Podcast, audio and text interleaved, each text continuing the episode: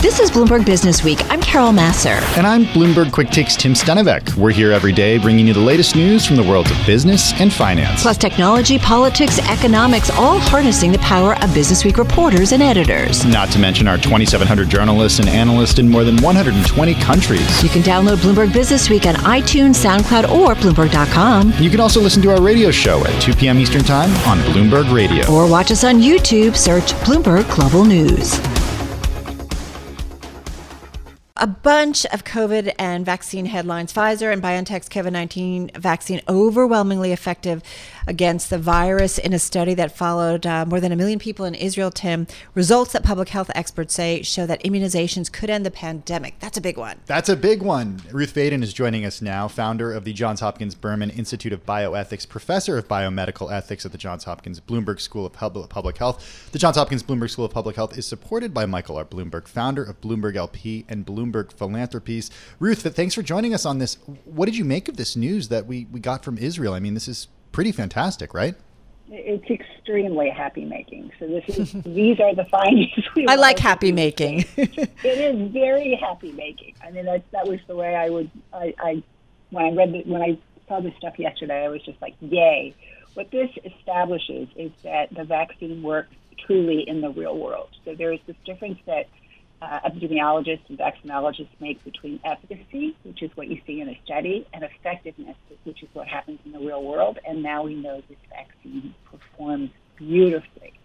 And, and is that what you, in a normal in a normal world, we would have had time to figure this out, or uh, like tell us a little bit about so that people who are listening are like, well, wait a minute, let me really understand what the di- sure, the sure, difference is. So, so, the, so this is always a difference between uh, what you what you what scientists learn in a clinical trial, which is very controlled, right, and kind of ideal best case scenario, and then in the real world stuff happens. So it's not peculiar to vaccines or even vaccines rapidly developed. It could be true of new drugs that are being developed.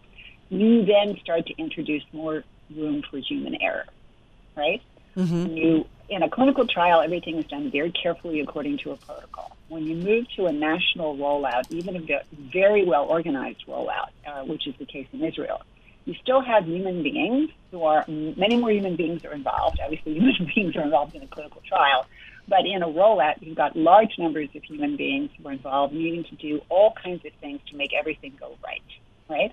Uh, and that and what happened in Israel, which is what is so stunning, is that it really, despite the fact that it's now in real world, actual public health settings all mm-hmm. over this admittedly small country, but still, it is working as it's supposed to be working. And also, we have many, uh, we have data from many, many, many more people. So even the world's you know, largest clinical trial, 30,000, 40,000, whatever, not the size of the numbers of people we're looking at here. Many more people who are older than were in the clinical trials, many more. And of course, that's the group we're most concerned about people with comorbidities in this, uh, in this population, and so on.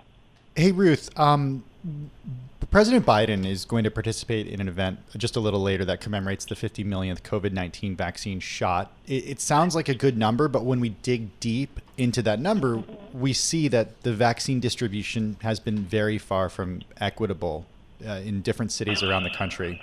What is the right way to make sure that distribution is fair? It's a super complex question, Tim. I mean, first of all, yes, it's a wonderful milestone to mark. 50 million doses is great. It is better than we where we have been, and it is nowhere near where we need to go. So this is, again, happy making. Not quite as happy making as the news from Israel, but but happy making. The equity question is much more complicated. What we uh, seem to be observing all over the United States is that African Americans and Hispanics, less so Native Americans, are getting uh, their uh, immunizations at about half the rate of uh, majority white people. And some of that is access, and some of that is uh, understandable distress of the vaccine itself. So people are not sure they want to take it yet. And uh, basically, we need an all hands on deck strategy, and many states and locations in the federal government as well have been working on it. But basically, we have to engage frontally with this justified redu- uh, this justified distress in some of our communities who have been treated so disrespectfully and with violations of human rights over the decades and millennia. We need to address that straight on, and it's happening. We need to reduce barriers to vaccine registration. So I'm sure you you've experienced yourself or from family members how hard it is in many parts of the world to actually get a vaccine shot, how complicated it is to navigate some of these registration systems, and that systematically works against people who have less well education, who are not as literally literally wired and sort of social network wise wired. Uh, so that's a barrier. Another barrier is where the distribution sites are. We need to have them in uh, communities that serve systematically disadvantaged and uh, disproportionately burdened communities. We need to prioritize vaccine allotment to those communities. There's lots that we can do. This is a, a long list of things. Is this something? I? Know. I've got a six-point plan here. Look, there's a reason that you are a professor of biomedical ethics yeah. at Hopkins. Um, is is is this something that, that cities can do on their own, or does the federal government yes. need a hand in this? Yes, and yes. Right. So uh, cities, localities, and many are taking steps of this sort. Can move on their own, small locations, big big locations, but absolutely federal investment federal leadership is key, and part of why we're in the spot that we're in and not further along is, of course, because we did we had neither of those things, federal leadership or federal investment, in distribution and deployment uh, in the past administration. Have you seen signs, though, that it is improving, that the, the vaccines are getting out, the numbers are picking up? Because I think about, uh, in particular, kids in schools. Kids have missed so yeah. much in the past year. Yeah. that's that's uh, one of my uh, you know biggest heartaches. I think mm. uh, for all of us, the fact that we've seen so much uh, setback in the well-being of children in the K through 12 age group in particular. It's just it's just not as it should be. The main thing that each of us needs to do is do whatever we can to get community transmission rates down. So while vaccinations are important, uh, for teachers and for parents and eventually for children in terms of making people feel comfortable and confident about being in school or sending your kids to school. If we can't get community transmission rates low enough, we will never be in a situation where we will feel good about where everyone will feel good, no matter what the science says about getting kids back in school. I don't. So, I don't like hearing that word never. I take back never. When I said it okay. out loud, I didn't like it when I heard it. We will get community transmission rates down. That will happen as vaccine goes up. But it will also happen uh, and continue to happen if we keep up.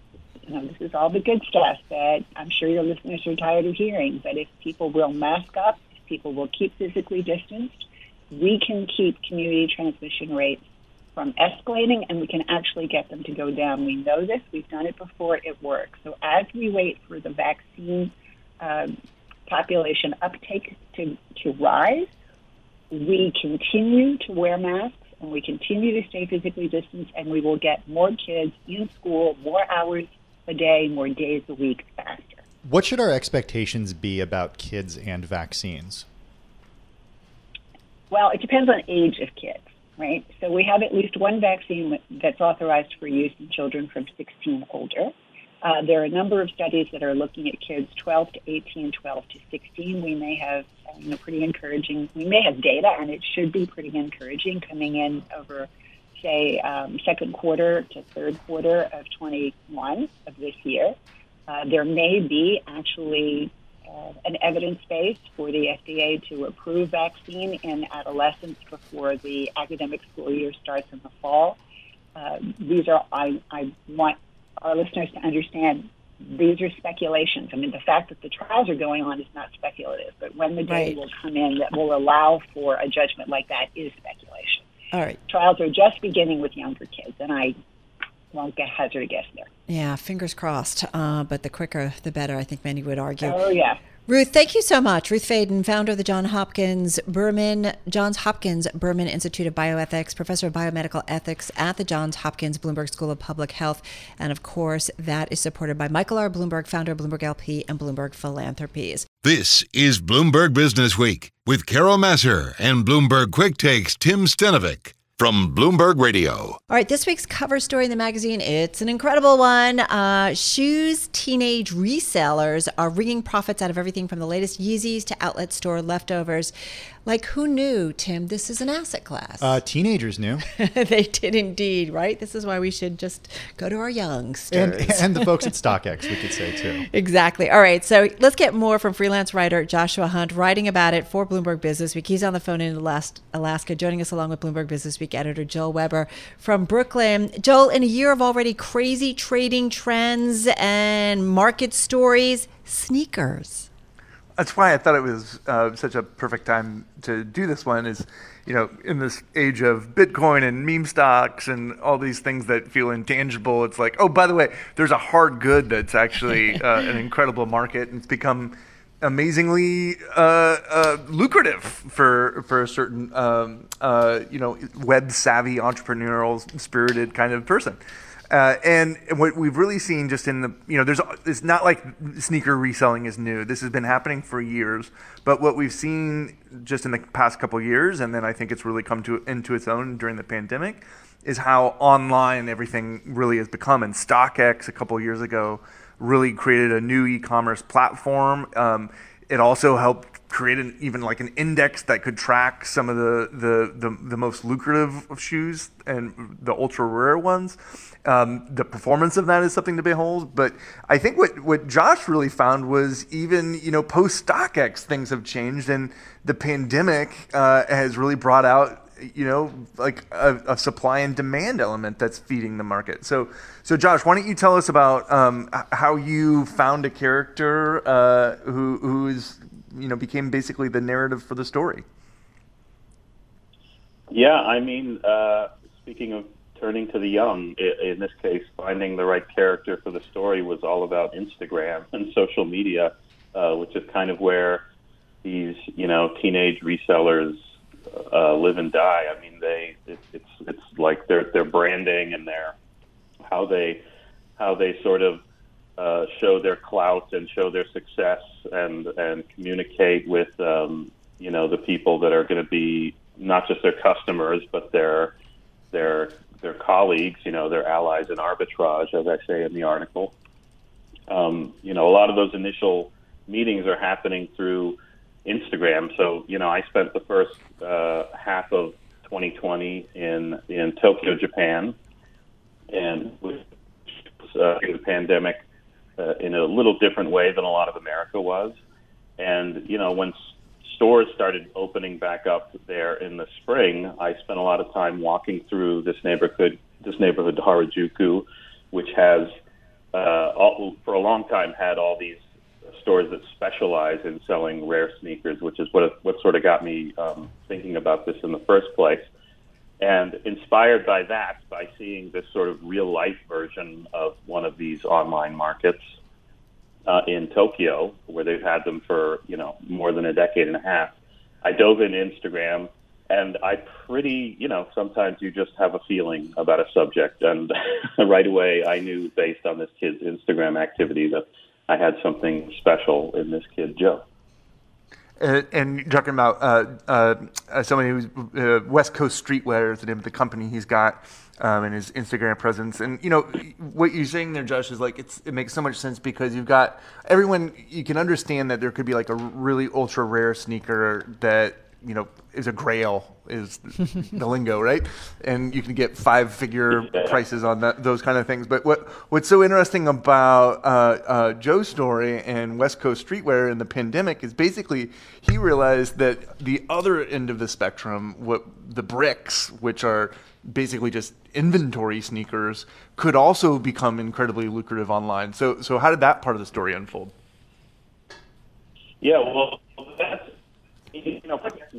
the store as it kept getting uh, so much bigger than I initially thought it was, was just uh, one. You know, time and time again, the answer to my questions was just way different than what I thought it was going to be. I mean, I, I really came into the story thinking that um, you know, the conventional wisdom is that all the money comes from you know, a lot, know, really smart analysts that I told me, you know, it's all about about the you know where the money is, and you know, and here I meet this kid, uh, Joe Hebert, uh, who has this West Coast streetwear brick building, and you know, actually, a lot of my bit like that's how I get my name out there, and I make a, a bit of money on those really rare hype shoes. But it's for me, it's really all about doing a volume business in these bricks. You know, the kind of the, the shoes that that that uh, uh, you know consistently sell. You know, right around retail on StockX. Um, you know, they're not the it's not the, the, the, the rare shoes or the ultra hype shoes, but they're the they're the shoes that you know everyone buys. I mean, you know, everyone is a high volume business, and by um, by being really savvy about you know when to buy, when to sell, uh, controlling inventory, and uh, most interestingly, I thought um, doing a kind of volume trade. Uh, on, on the side in uh, discount codes, you know, uh, a lot of these uh, stores and brands offer discount codes that uh, might be tied to a customer's birthday or something like that. And, you know, these could be up to 50% off codes. And guys like Joe who are smart, they buy these things up and they apply them instead of, you know, a 300 or $500 purchase like an ordinary consumer might. They apply them to like the maximum level purchase that they apply them to, which is sometimes, you know, tens of thousands of, of dollars, or even you know some of these orders run into the hundreds of thousands of dollars. And there are all these interesting ways that these uh, kids like Joe make these bricks, these less loved shoes, these kind of everyday, you know, Nike and Adidas sneakers and New Balance sneakers, and you know they they make those very profitable. Hey Joshua, we're having a, a, little bit of problem with your phone, so I want to go to Joel for for this. Um, Joel, how exactly did Joe do this? Well, during the pandemic, um, I think the the part of the story that that Josh does a great job of I- explaining here is like just on a meta level, just think about how no one went to brick and mortar retailers anymore, right? And we've seen strategically companies like Adidas and Nike shift to a more direct to consumer model. Um, so that's playing into it. And so suddenly you had the Footlockers of the world doing like 50% off and, and even they are kind of like a wholesaler. So you had all these other mom and pops out there. And and so what uh, the character at West Coast uh, Streetwear that that Josh found did was he basically bought a truck, uh, uh, and you know like a, a big one that he could throw a bunch of stuff in the back, and then proceeded to go on an epic COVID road trip. And it was all about how many pairs of shoes he could load up in the back.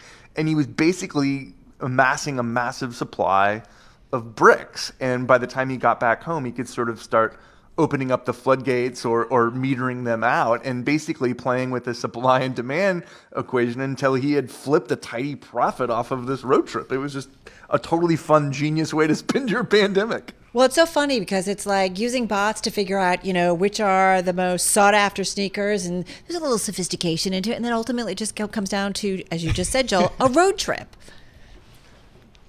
yeah, and and you know, of all the things that I could have been doing during the pandemic, like going on a, a, great American road trip to like corner the sneaker market, I, I definitely feel like there's some FOMO there. So I I, I don't want to give the whole story away um, because it is it is so good. Um, but can you give a little more color about where Joe comes from? Um, it, it, I actually would turn it over to Josh. okay. Yeah, I think uh, I think we have Josh. Yeah, better. Gonna, yeah so he, we, let's try Josh first, and if not, I can take it. Come on in, Josh. Can you guys hear me? Okay. Yeah. Yeah, it's better. All right. Yeah. So um, uh, I guess the the hint that I'll that I'll give your readers is the the hint that I um, is that I first give readers early on in the story, uh, which is that um, you know when I asked Joe about why he's so good at at what it is that he does and uh, what sets him apart from you know all the other kids out there doing the exact same thing that he's doing. Uh, the only hint that he would give me time and time again was that, you know, it was an advantage to be living in Portland, Oregon, where Nike has its its world headquarters and where Adidas has its U.S. headquarters. And uh, you know, people who people who live in Portland or spend any significant amount of time in Portland, Oregon, know that it's a big sneaker town and know that it, it's pretty hard to live there without knowing some people that work at or Adidas. And um, yeah, without without giving away the the ending, that's the that's the big hint that that Joe uh, gave me that that eventually led to this revelation about um, you know a relationship that he had. That, uh, that, uh, it sounds a little sordid. It's not surprising. everybody. it's a really cool uh, twist. Hey, one thing we got to ask before we go: um, How much money is he making doing this? Oh boy, I mean, it, it, it's. I'll tell you what, it's very weird to be interviewing 17 and 19 year olds who could like buy and sell you. Uh, I imagine. I mean, it, it's just it's just unreal the amounts of money. I mean, uh, you know, uh, in terms of uh, Joe was, uh, you know, didn't want to give away a lot in terms of profit, but I mean, he his revenues are up in, uh, you know, uh, half a million dollars or some, and on top of that.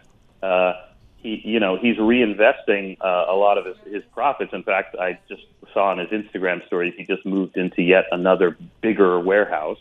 Um, and uh, but aside from this, he's you know selling uh, access. You know, he's selling access to this Discord group to, t- to teach other uh, young teens how to do what he's doing. Yeah. And he's you know earning he's earning two hundred and fifty dollars from each of his you know several hundred subscri- subscribers. So that's uh, a big supplemental income right there. We're all now Googling, how do I become a sneaker broker? uh, okay.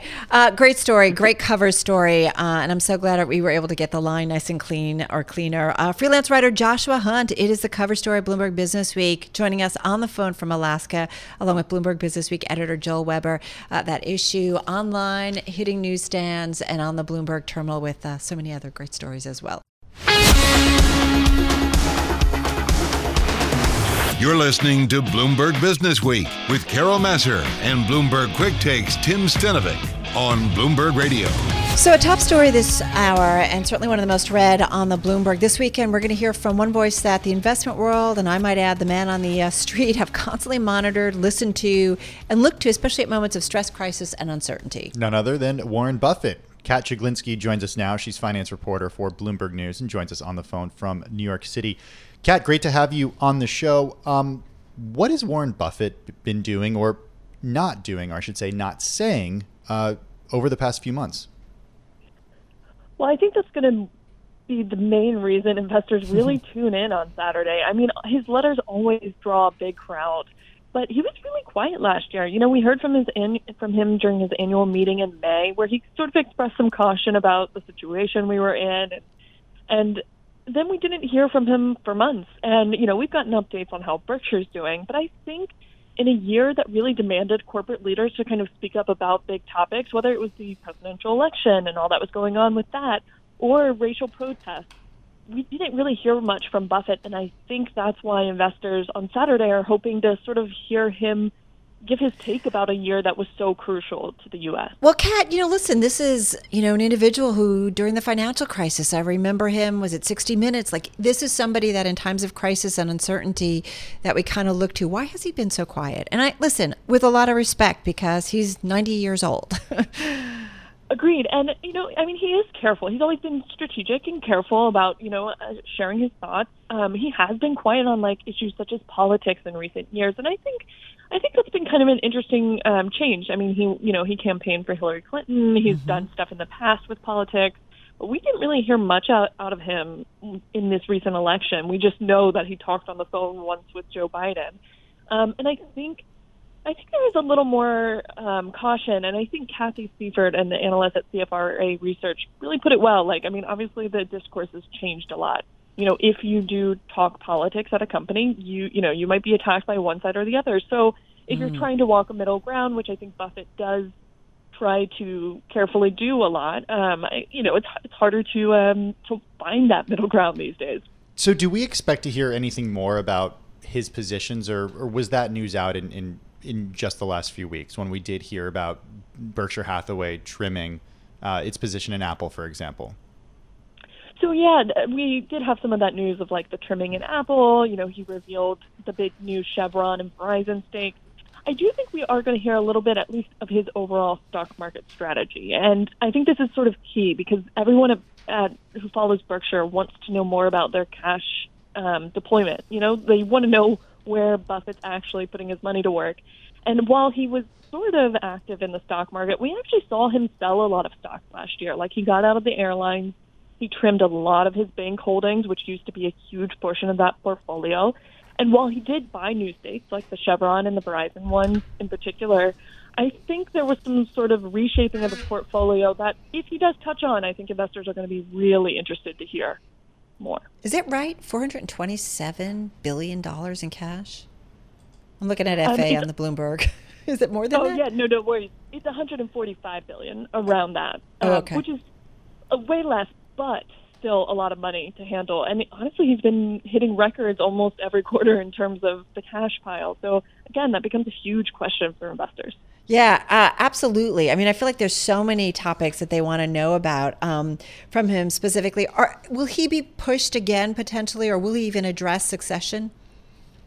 You know, he's been really careful, and I think part of that is, you know, in 2018 he named Greg Abel and Ajit Jain to vice chairman roles, and that really signed you know signal to investors that they're the two who are most likely to take over. You know, I unless it's a crazy Saturday for me, you know, and he does actually step down or something, I think we might just get a little more of an update on how he's doing. And I think that's important to investors because we we sort of understand that Berkshire has a plan in place for succession, even if we might not know exactly what it is. But I think investors want to know that as he turns 90, how is he actually doing? How is he feeling? How is he mentally doing? Um, I will say that we saw Charlie Munger yesterday yeah. speak, and at 97, he's still sharp as a tack. Yeah, so, he, um, and spirited. yeah, he he you know he wasn't so positive on Robinhood and Bitcoin. In fact, Robinhood responding today to those comments. Hey, Kat, um, can you talk a little bit about how Buffett played not not played but even campaigned in the 2016 election or, or talked about politics and, and how it's been a departure in recent years for him to kind of stay silent yeah, so Buffett has always taken a careful tack, right? He he says that he doesn't want Berkshire to, you know, sort of take any views, um, but he he was willing to do his own, you know, personal campaigning for these politicians, and you know, I mean, he wasn't ever, you know, a huge, um, like a crazy crazy donor, but he was he definitely would put his backing to these politicians, and so for him not to over the past four years, we really he's been very careful about what he said about um, our former President Trump, and in this recent election cycle, you know, his annual letter before uh, before the last election didn't mention politics at all, and it's just a little it's a little more quiet, you know, and it's hard to say that.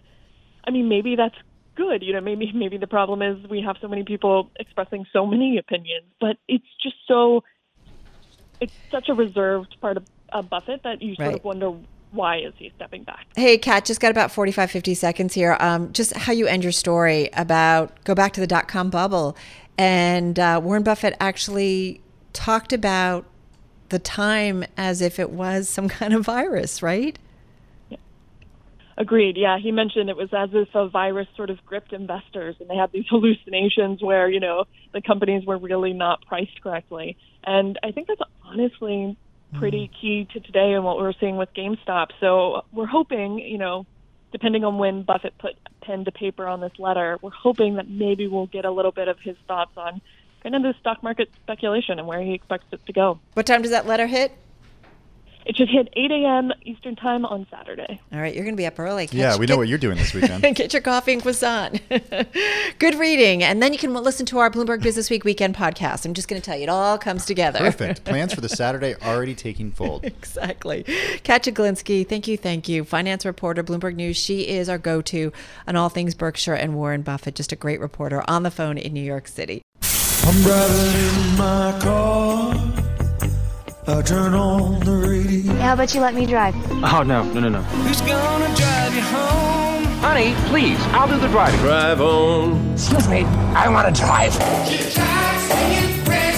Just drive, baby. It's the question that drives us. Drive.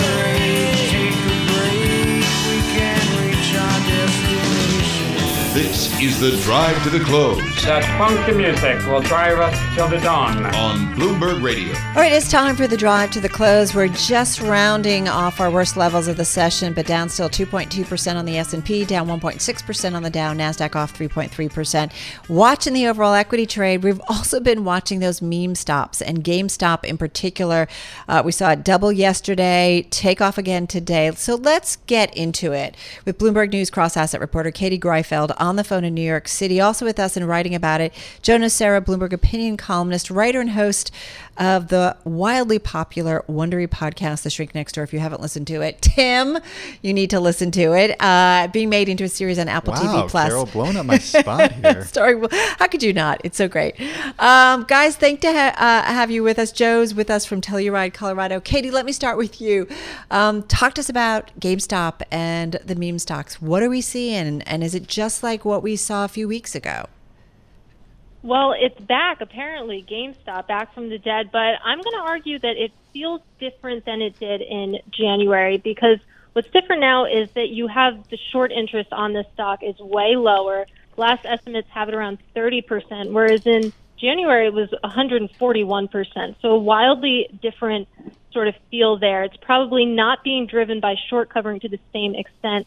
And I'll also say what's interesting, just watching the market action today, I mean, GameStop was up over 100% at one point. Now it's up a very tepid 30%. So it's paired that gain. it's all relative. Basically, as the rest, it's all relative, but basically, as the rest of the market sells off, it feels like some of that is cooling just this crazy free, uh, frenzy in GameStop. Whereas in January, it was the other way around. It was really GameStop in charge and driving the rest of the market. Hey, Joe, come on in here um, because your column that's out today is all about this. Dot com survivors have wisdom for the GameStop crowd. You caught up with investors from 22 years ago to learn how navigating a stock bubble affected them for the rest of their lives. You covered this in the late 1990s Yeah. and the early 2000s. Does this feel similar? Does it feel different right now? Well, there were a few different aspects. One is the anger that certainly wasn't around. The, the idea that we have to, you know, we're, we're, we're buying this, we- we're running up these stocks to, to get to get the man. Um, that certainly was Yeah, not right. part of the dot com bubble. Uh, but the, the idea that that um, you're you're buying stocks with without even thinking about uh, revenue, profit, um, uh, uh, book value, PE. You know, that, that's very similar. And um, you know, I, I think what the dot com people who experienced the dot com bubble, uh, who, who are not professional investors but dive dove into it, is when you when you dive into stocks because they're going up uh, and they're going up fast, it doesn't end well. And for most of the people that I interviewed, you know, it didn't end well. And Well- I think when when you when you ask them about about the meme stocks, they say, you know, here we go again. That's their attitude. Well, and I do wonder, you know, Katie, you talked about the trade being a little bit different, and I do wonder. We've had hearings in Washington. Uh, a lot has happened since. You know, what kind of chatter are you seeing in some of the Reddit rooms? Like, how? I, I'm just curious if that if it's been impacted at all. Well, I mean, if you look at Wall Street, that's right now, and I don't recommend spending a lot of time there, but they are definitely just triumphant today. They're seeing this as a win. You know, they got the stock back up. And it's interesting that this reached Washington, obviously. There's a lot of chatter about, you know, whether we're going to get more transparency around short selling, whether short selling is good or bad. That debate has reemerged from all of this. And where you actually could see change is whether or not, you know, the time it takes to settle a trade will change. There's been some talk of it being shortened from two days to one day, and uh, we'll see if we'll get there. But I mean, to the point of the, comparing this moment in time to the late 90s, I think what's different now is just how much activity we're seeing in the options market hmm. because these crazy moves that we're seeing in the in the equity markets it's even crazier in the options market just the the level of activity we're seeing there so that's a slightly different nuance than you know what we were seeing in the late 90s Well, Joe, come in on that. And I have to say, I remember the late 90s. You're right. You got into a cab, people talked about tech stocks. I remember, you know, just before the financial crisis, real estate, I'd go on a yoga retreat and everybody was talking about buying and selling homes. Like it was just crazy. You know, Yep. talk to us a little bit more about like the differences here. Well, um, you know, it, after the after, this is one thing that's been on my mind a lot. You know, after the dot com bubble burst, people just lost money. There was no Washington investigation. There was no, uh, you know, there was no aftermath of how do we protect investors better and blah blah blah. People just lost money. That's how you learned. You, you lost money. Right. And and honestly, I think this. I mean, I'm I'm kind of floored that there have been congressional hearings to do what exactly? Huh. To protect who? From what? And the idea that, that I mean, short sellers play a really important role in the marketplace. Um, there, is, there are excesses on the short side, just as there are excesses on the long side. But the idea that these guys are going to drive short sellers out of business is, is A, implausible, and B, it would be a really bad thing if that happened and you only had longs. Well, did we need to do anything, though, Joe, in your view, in terms of checking out the system in the aftermath? Especially when there were traders who were on these platforms and all of a sudden they couldn't trade anymore or their positions were closed out. Right, but that that, that has happened historically. Yeah. You know, for the same reason, for the exact same reason. It has it, it, it, it's they have to put up more collateral, and therefore, I know the brokerage house is in trouble. I mean, the big problem is that Robinhood never really explained to their investors, you know, kind of what the deal was. They're just like, oh, free trades, free trades, free trades. Um, you know, so maybe there should be more disclosure. But uh, aside from that, I mean, the idea that you have to protect the people who are on on, on the Reddit boards, I think that's insane. Hey, Katie, um, sharp moves in AMC, in companies, of course, like GameStop, Naked Brands, Express. I- Is this kind of the new normal for right now? Is this something that we're going to be coming back to every few weeks where we see spikes like this? Well, I really hope not. but I think. I mean, it keeps you busy. be You want a life, right? yeah, it's, it's job security, but yeah, I would like to go outside again one day. I mean, that remains to be seen. I think you know the tone at at the end of January when it felt like GameStop, AMC, BlackBerry kind of cooled down was okay. That was an interesting moment in time. I'm happy we're past that, but I think the fact that we're seeing these crazy moves, especially in GameStop again, after a lot of those shorts have been squeezed out, is really taking a lot of people by surprise. So. I don't have a good answer for you. It could be the new normal. I hope it's not, but we will see. So, Joe, what was some of the advice that the folks you caught up with from your article 22 years ago have for the GameStop crowd? Well, most of them said what you would expect them to say after they lose money in a frenzy, which is slow but steady. Slow and steady wins the race. That's not what people want to hear right now. The market's too excited. There's too much energy. Um, the thing hasn't collapsed in on itself yet. Um, and, but but you know the, the old the, all, all the old nostrums is kind of where they came back to. It's like you, you threw it away. You said, "I don't need that." You know, that's not how the world works. And then it turns out that is how the world works. And they learned that the hard way by losing money. Did anybody surprise you when you went back? Yeah, the guy who lost the most was the one who never lost his taste for risk. Uh, I have to say that was pretty funny. He was like 25 years old. He had everything in a pre-IPO stock. The company was failed by the time he was allowed to sell it, and he said to me, "Well, that's one lesson. You know, if you're going to be locked up, you ought to own the company." Right. Um, and and then then he's now in Bitcoin and uh, he's now in Bitcoin and, and, and cryptocurrencies. Well, speaking of Bitcoin, uh, Katie Greifeld, we got to ask you because you moderated a panel. You wrapped up Bloomberg Live's Crypto Summit today. Any key takeaways? Cathie Wood was there. Uh, Tim and I caught up with her uh, earlier this week on uh, Bloomberg. Um, any key takeaways? Well, the Kathy panel, of course, was the, the sort of the highlight of the show, and um, we all know Cathie's views on Bitcoin. Uh, she's very bullish, but she did say that she sees trillions in market cap potential for Bitcoin. So that definitely caught a lot of attention. And in terms of my panel, I was trying to get to the bottom of whether, you know, it feels like the conversation has shifted from Bitcoin as a form of payment to a store of value. So we spent a lot of time there. Again, to my, in my view, it feels like digital gold is now the new pitch for Bitcoin, Mm. uh, but it's there are definitely a lot of uh, bullish payment sentiment there too. Hey, Joe, leaving you with the final thoughts here. Got 30 seconds. Bitcoin, what are you thinking about? And what are you hearing? I am so the wrong person to ask that question. I mean, I, I, I see Joe Weisenthal on Twitter on that all day long, all night long. It's like the last thing I'm ever going to do in my life is get Bitcoin. Oh, But my that- But that's just me. So no FOMO from from from Joe Nocera. No FOMA, no Tina, no nothing.